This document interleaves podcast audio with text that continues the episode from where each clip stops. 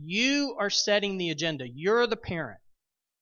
And so you've got to make sure that they're not manipulating you because a lot of times that they'll do that just because they know you won't correct them right away.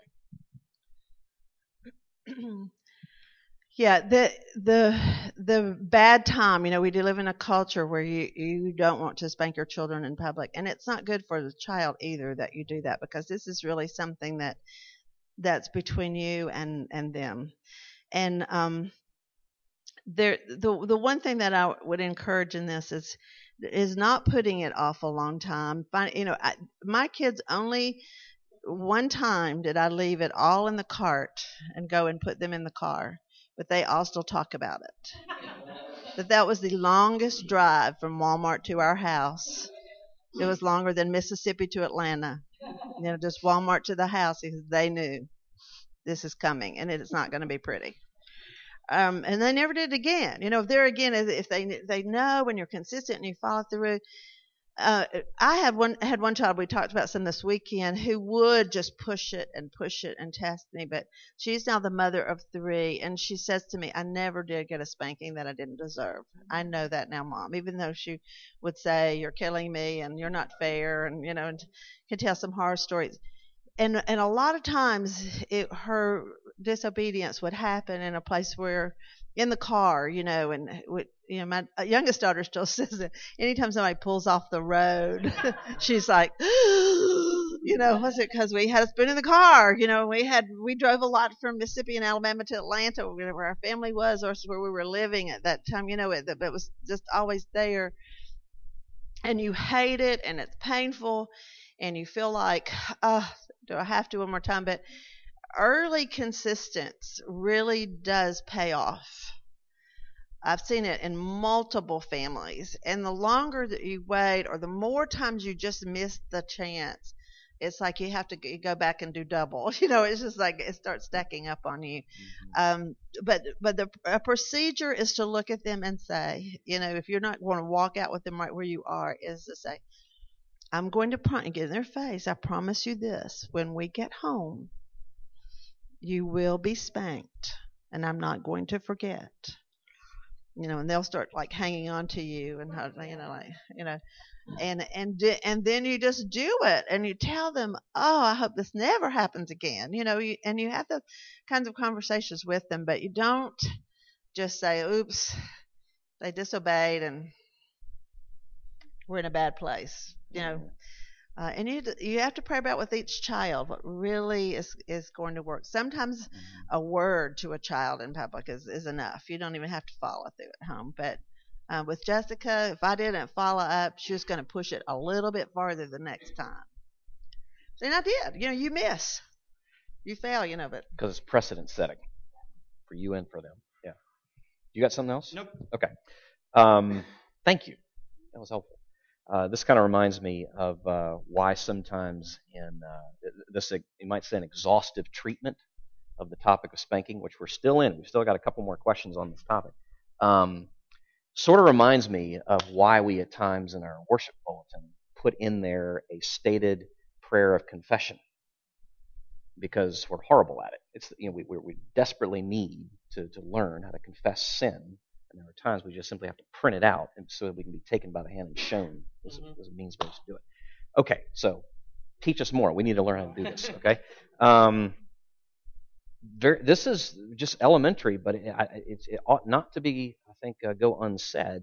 Please go over the biblical way to spank. Now, here are some examples. There's probably several headings under that mm-hmm. you could mm-hmm. put in there. Uh, for example, how many swats with the spoon? Uh, another might be uh, bare bottomed or covered. And I'll, I'll, throw another one in there. You had mentioned it earlier. Uh, paint stick, hit skin, red. How do you know when you've gone, you know, not enough, too far, right? I just okay, y'all run with that. How many swats with a spoon? As many as it takes. Um, now, what does that mean? it depends on the child. Um, what are you looking for? For us, well, you're looking for some measure of. Rem- all right, go ahead.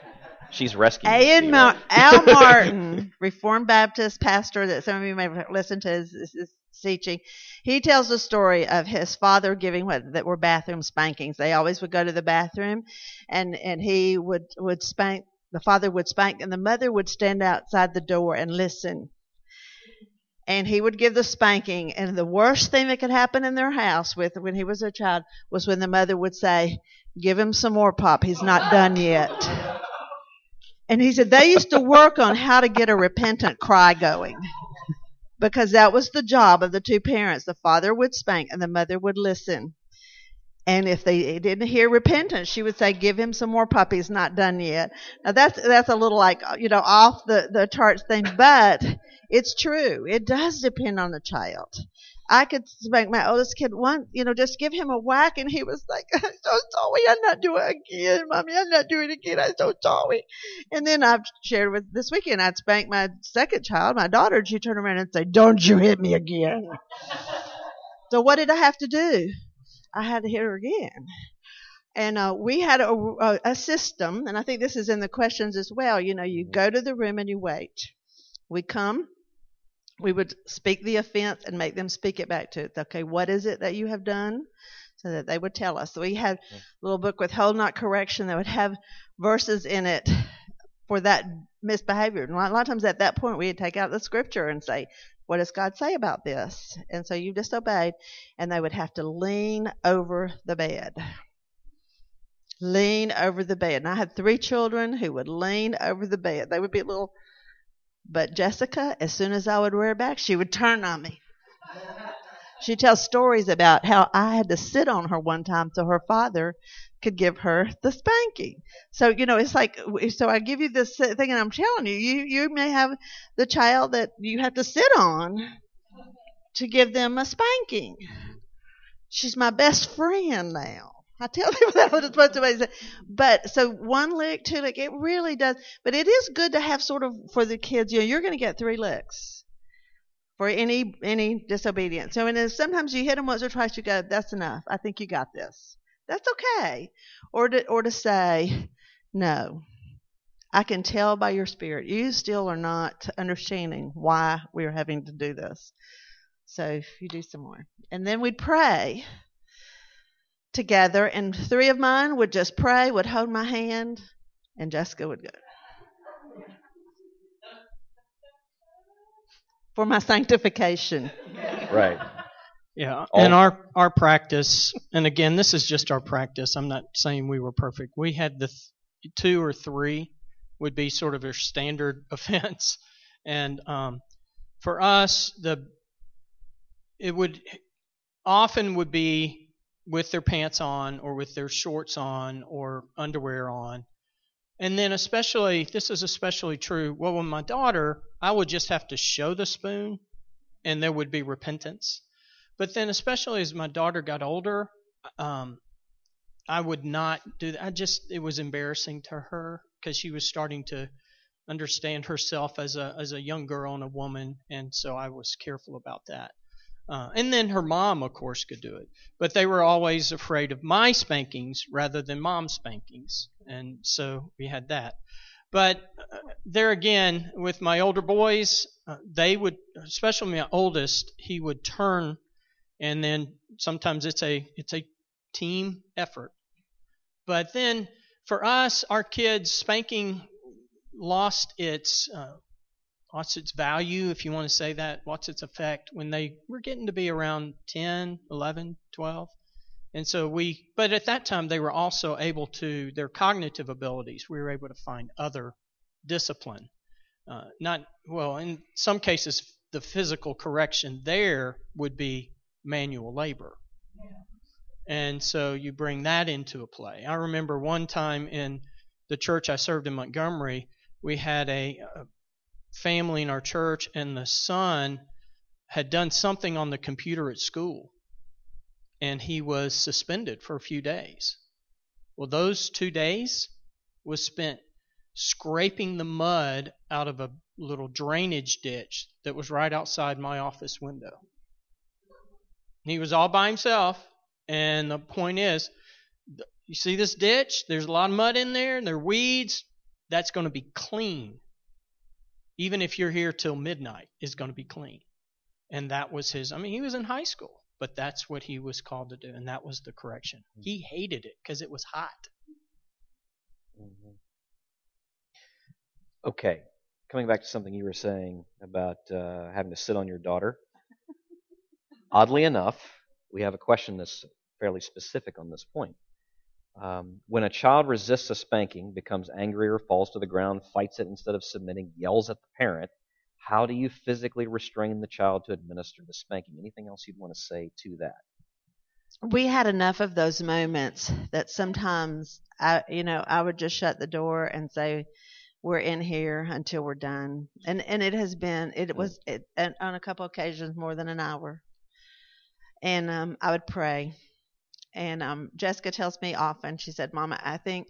Hearing you pray, not just for your own wisdom and what to do, but hearing you pray from my heart is what God really used in the long run because I came to where when we were in those moments I knew oh boy I've sent mother to the throne of grace to beg and to plead again you know and she said when I was younger I just hated it and then I realized that I should hate it because it was about me. And you know it, it really was a process. We had some very very miserable discipline moments in her life.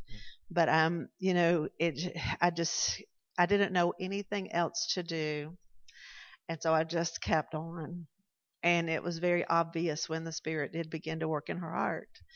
Um she still has that fire but um it makes for an excellent mother and friend you know and so and that's i'm thankful for the endurance of it i made some mistakes we had moments that weren't pretty um, but both the direction, you know, but but it didn't make me just throw up my hands and say, "You're just, I'm just going to let go." Um, so you you you know, sometimes you do just have to stop and just say, "This isn't. We're not going." And but don't you know, don't let the moment go away without them hearing you pray and ask for God to work in your heart and their heart.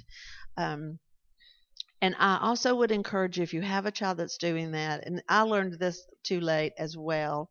I think I mentioned in um, Tedd Tripp's book came out, you know, a lot of things I realized I hadn't done very well. But when I began having conversations with the Jessica when things were really good about the bad moments, that was really helpful. You know how when you do disobey, Jessica's going to have to take you in that room and you're going to turn and twist and you're not going to. Be do you understand that it's just as hard for me as for you know and once she was eight nine ten years old we had several of those conversations and so the times became fewer um, but i think sometimes we wait to have the tough conversations in the midst of the disobedience and the need to rebuke and train mm-hmm. and to really take the time in other t- seasons you know times in your life and sit down at a table and say we had a really hard moment the other day. I hope we never have to do that again. Let's talk about what would really work better mm-hmm. for both of us. Mm-hmm. Um, as they get older, you really can have those sorts of, of conversations instead of just the physical fight and the response to the moment. Um, I hope that's helpful. That's great. That's really helpful. I completely agree with that. That sometimes the situation is so tense that you've got it's like there's disturbed waters and you just need to calm the waters down before any real correction can be given. And prayer is that oil that settles the waters. And again, I like what Sue said. Prayer is for you because you have to manifest self control. And that's a fruit of the Spirit, and you need it, especially if there's the tensity, because you can get wrapped up in it as well. And that's when your anger can come up, and you should not discipline out of anger because that's where you can you lose sight and it becomes more about you than about the child. And so you've got that's you just pray. But one thing, uh, a couple of, about a year and a half ago, Morgan introduced me at a I was speaking at a women's leadership training, and Karen Hodge, our women's Morgan ministry, Morgan being your daughter, more, my daughter Morgan, Karen Hodge, our women's ministry coordinator, invited my wife and my daughter to introduce me. I was going to give the plenary speak. Oh, you were there, and um, my my wife gave a little spiel. Here's my husband. Blah blah blah. And then my daughter came up and had about a minute and a half, and something she said in the midst of it was that she, you know, she has a dad who disciplined her, and sometimes she did things that we didn't know she did, and she actually got the spanking spoon and spanked herself. he didn't even know. I didn't know that. Over him of like so here are all these women, and I'm learning this about my daughter.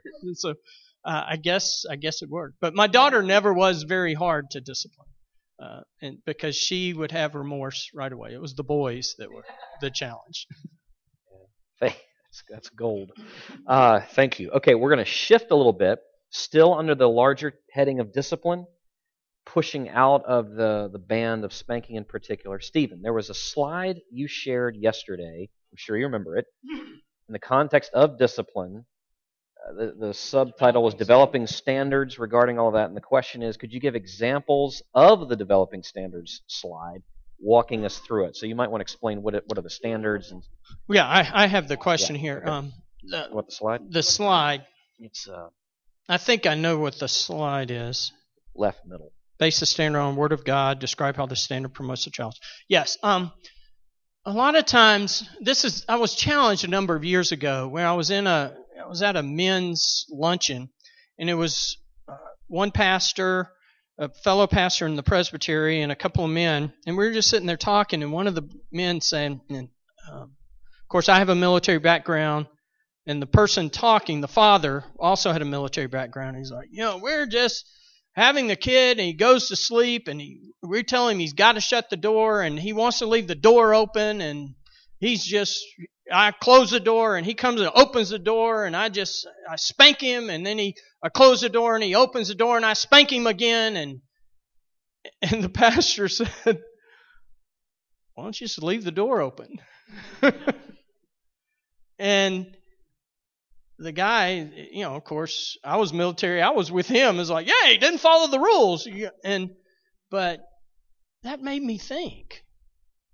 What what is he teaching the child? That it's somehow a biblical requirement to have the door closed? And then the pastor went on to say, Have you talked to your child? Are they scared? Are they frightened? And the father had never had that conversation. And so the father, the way the discipline was, is I set a standard. I'm not going to tell you any reason for the standard. Just follow the standard. And then this pastor was real, and he, he was speaking to this parent, but it was challenging me as well. I need to make sure there could be a very good reason, safety reason, or something like that. But I need to communicate. I, one, I need to think through what am I requiring my child? And is there a biblical reason for it? Yesterday we were talking about the idea of jumping on the bed, and it was a safety issue. Well, then you explain to the child, or you don't touch the stove because it's a safety issue, and I, uh, God requires me to provide for your safety. And so you you've got to think through all the things that are, especially when it involves physical correction, and you've got to tie it to what is the biblical command for you as a parent that you are now applying in this area. And then as you're you're explaining it to your child so that they know the why behind it. Well, yeah, you know, as, as you go down and you make an, an appeal to them as to why what they're doing is um, not what God would desire, what His best was. I know yesterday I spent, I had lunch with Anna. She said I won't be in there in the morning because she's back there with the children. But we were talking about teaching children, you know, just why they were created to glorify God. How do you teach a child what that means? or how you, the beginning of wisdom is the fear of the Lord. And I always teach children, I said, you, you know that you fear God when what He thinks is the most important thing to you. What is it that God thinks? The fear of God is when, you know, you're, you're like, what would God think? What is God, you know, and those are just conversations that ought to be continually being had in your family. You know what?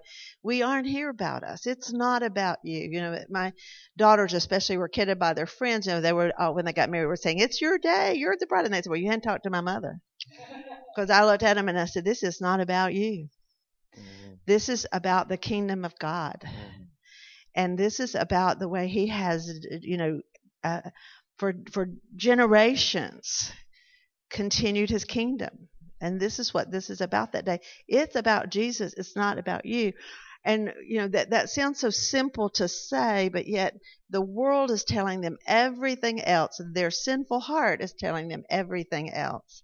And so to stop and say, what is it? And then to say, what God likes, what God loves, what God requires is always perfect and the best and the good, the good thing, and because He loves you, because He loves you.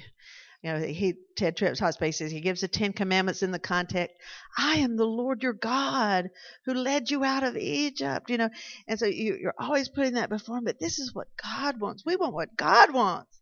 He's got the best thing in mind, and and putting that you know ever out there before them to get them to think wisely. You know, we um, wisdom is knowing what God wants you to do and doing it. The fear of God begins when you want to know what it is that God would want. You know, sometimes it's just sitting down and say, what is God's best here? We should tell our kids it's not really obedience unless, you probably know this, unless it's joyful, complete, and immediate. You know, and I think about what that means. If you're doing it with attitude, you know, that's not what God desires. He wants obedience to Him to be joyful, complete, immediate. You see it in the coming down of the tree of Zacchaeus. It said he gladly came down the tree and went on with Jesus. That's a picture of obedience because his desire was to do what Jesus wanted him to do. There's so much teaching and instruction in there, but I will tell you that the reason children are a blessing because these are things we have a hard time with. And the more you tell them to your children, the more you begin to realize, boy, I don't think I'm really good at joyful, complete, immediate obedience myself. You know, so eh, you know, as you develop those standards, you know, get a get a sort of a pattern of taking them back every time. What is what is it that our God wants? And um, and we are were created to glorify Him the thing that glorifies God, I have a glory story I didn't tell this weekend, but my son's first truck was a black Ford Ranger, and I told him how he was going to take good care of it and have it the rest of his life. And when he got to be an old dude and he had a different car, he'd love having that little Ranger truck. You know, I lecture him about it. But the Ford Ranger was never good enough for Jeff. He had to you know, put a stripe down the side, a special lining in the bed, tinted windows, and, and he had to lift it twice and put tires on it that were as big as I am tall. But everywhere he went, people said, Whose truck is that? I was actually in a restaurant one time and somebody walked in and said, Whose truck is that? You know, when I saw him strut over there, it's my truck. You know, he was like 20. And it's just like, and I realized that he wanted a truck that brought him glory, hmm. not just everybody's Ford Ranger. And that has to do with the way we're created in the image of God. You know, we kind of want that moment where we are, it's me. So I, I tell little kids that story and I go, you know, when you glorify God, you become the kind of person that, that people say, whose daughter is she? Whose mm. son is he? Mm. And the ultimate answer is, she's God's child. He's God's child. And they are amazed at the God that you belong to because of who you are and what you are doing and and those sorts of things have to be fleshed out in the thought processes of our kids. He created you to be that and you won't ever do things joyfully completely and immediately till you begin to understand that the god who made you brings that joy to you as you follow him. You know it's it's just that constant just can't give them those illustrations and that's those takebacks often enough. Sometimes they may look at you with a dull stare so you pray that as you're learning this and wrapping your mind around it, that God will give them hearts, you know, to to, to embrace that. Uh, such a process again, sanctification. Yeah, yeah. Well, this last one, next one rather, could be our last one. It depends on how deep y'all want to run with this, and I could see some very the potential for some very deep waters uh, in, in, this next one, depending on which which way you want to go with it. Yeah, you don't remember this one, do you? Um, now, um, here we go. If we believe, and there's a quotation here from Romans 8, if we believe that those who are of the flesh do not submit to God's law because they are unable to do so, okay, with that in mind, setting that, okay, all right, that's the case. Given that, those who are of the flesh do not submit to God's law because they're unable to do so, with that in mind, how then do we use God's word as a standard of behavior and a tool for correction for non believing children? You see the, the train is going here. Um, correlated with that uh, would be a follow up. Do you acknowledge the lack? Excuse me. How do we? How do we acknowledge the lack of the Holy Spirit in our kids? And then I think the next is sort of a um, is this the option? Lower expectations. It's kind of like this hanging answer. It's a very there. good So, question. Yeah. Somebody who knows good bit of theology, so I don't know who it is, but um, I really like how the Westminster Standards present the whole idea of law. There are three uses of the law Mhm. the civil use, which is for believers and unbelievers alike. And you see this especially on Mount Sinai when God gave the law, and I like how the confession puts it. The, the law of God is summarily comprehended in the Ten Commandments. So what that means is at on Mount Sinai, God revealed his character, his righteousness, and he distilled that into Ten Commandments. And Israel was to not only use that as a standard for themselves as a community, as a nation, but they were to declare that unto the world. It was Exodus 19. You are a kingdom and priests. And if you understand that in context, they were to take that law. So the civil use of the law is good for everybody. It restrains mm-hmm. behavior that is unpleasing to God, who has created all people. So you have the civil use of the law, then you have the pedagogical use of the law. And this is how the law leads us to Christ. It shows us our unrighteousness, it shows us our need for Christ, and it shows us the reality of what God has done in Christ.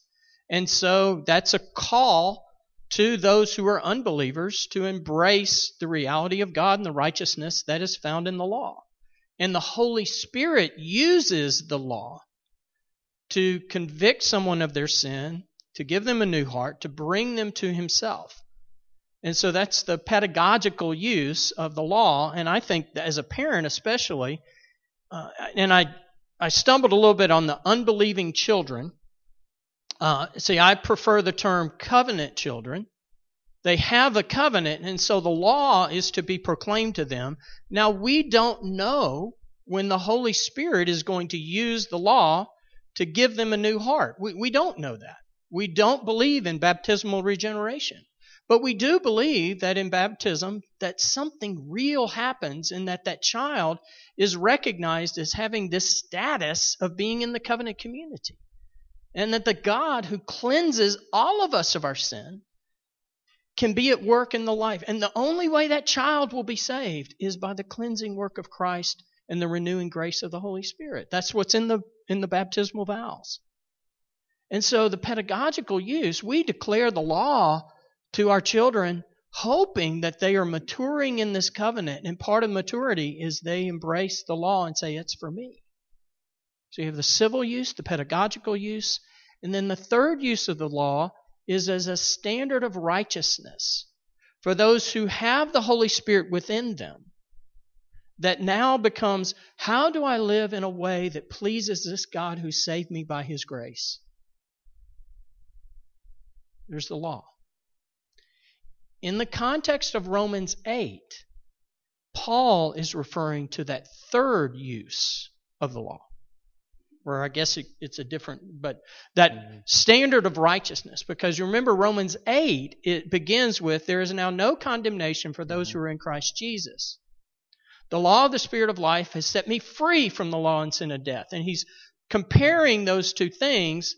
And then he talks about in Romans 8 also this wonderful reality that we have as adopted sons and daughters of God. And so I would say in some case, the person asking the question is mixing the different uses of the law, sort of mixing the pedagogical use and the righteousness standard use.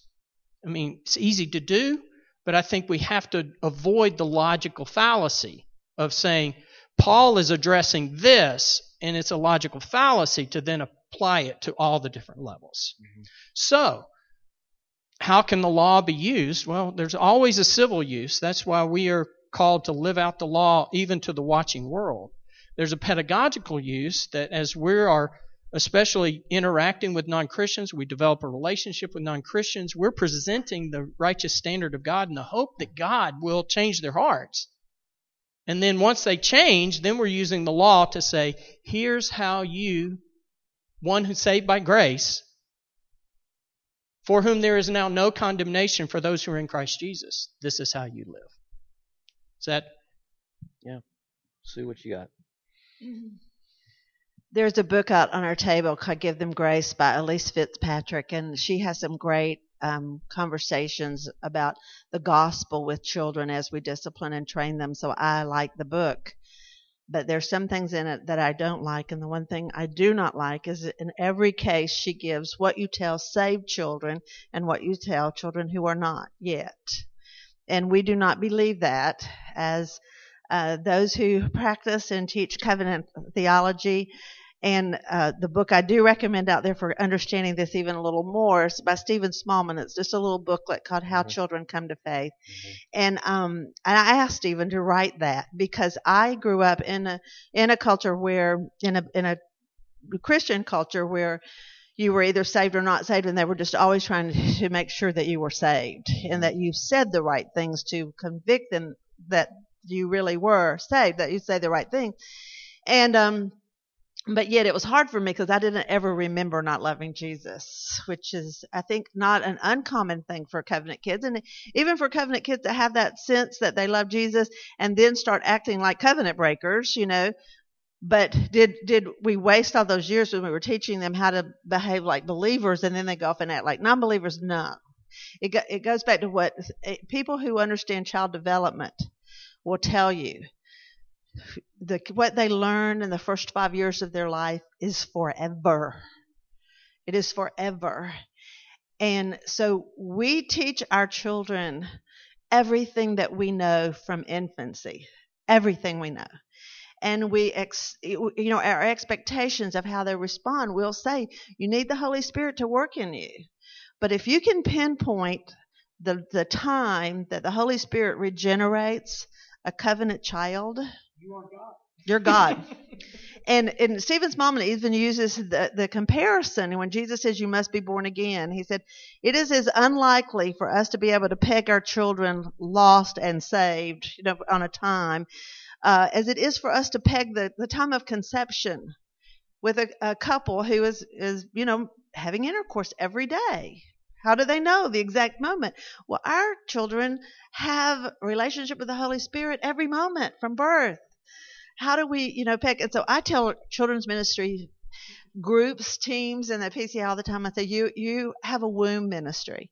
Do we do anything less for a child in the womb than we do for one who has come forth and cried out. You know, we don't mm-hmm. know when God is going to do that thing, but we keep feeding them and teaching them and loving them and having great expectations of them and training them how to respond to the law and what the law is about and who God is and all those sorts of things, waiting for that day when when they cry out and there's a twinkle in their eyes and they say, "Oh, Jesus is in my heart." I know, and you're like, "Oh, yes, yes, yes," you know. And and you we, we put a lot of of excitement and hope on that, but yet we know that what happens in the heart of any of us is such a intimate spiritual thing between you and God, you know. Yeah.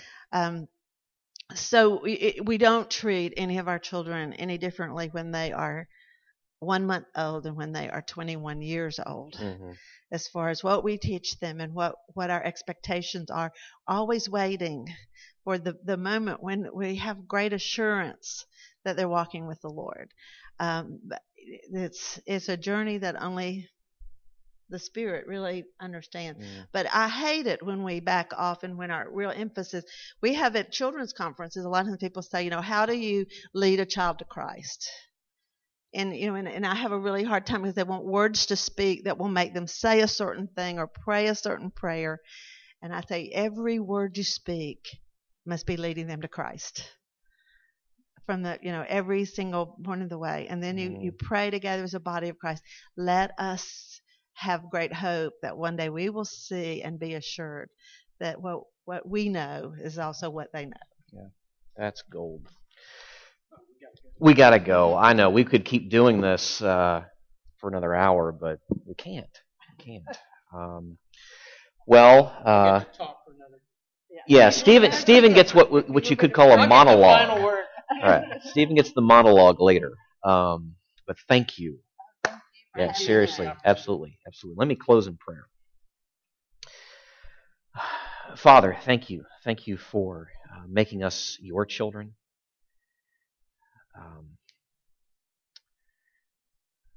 such grace, such grace um, for the, the rights and privileges that we now enjoy as uh, sons and daughters of the King um, with uh, eternal security by grace alone, through faith alone, in Christ alone.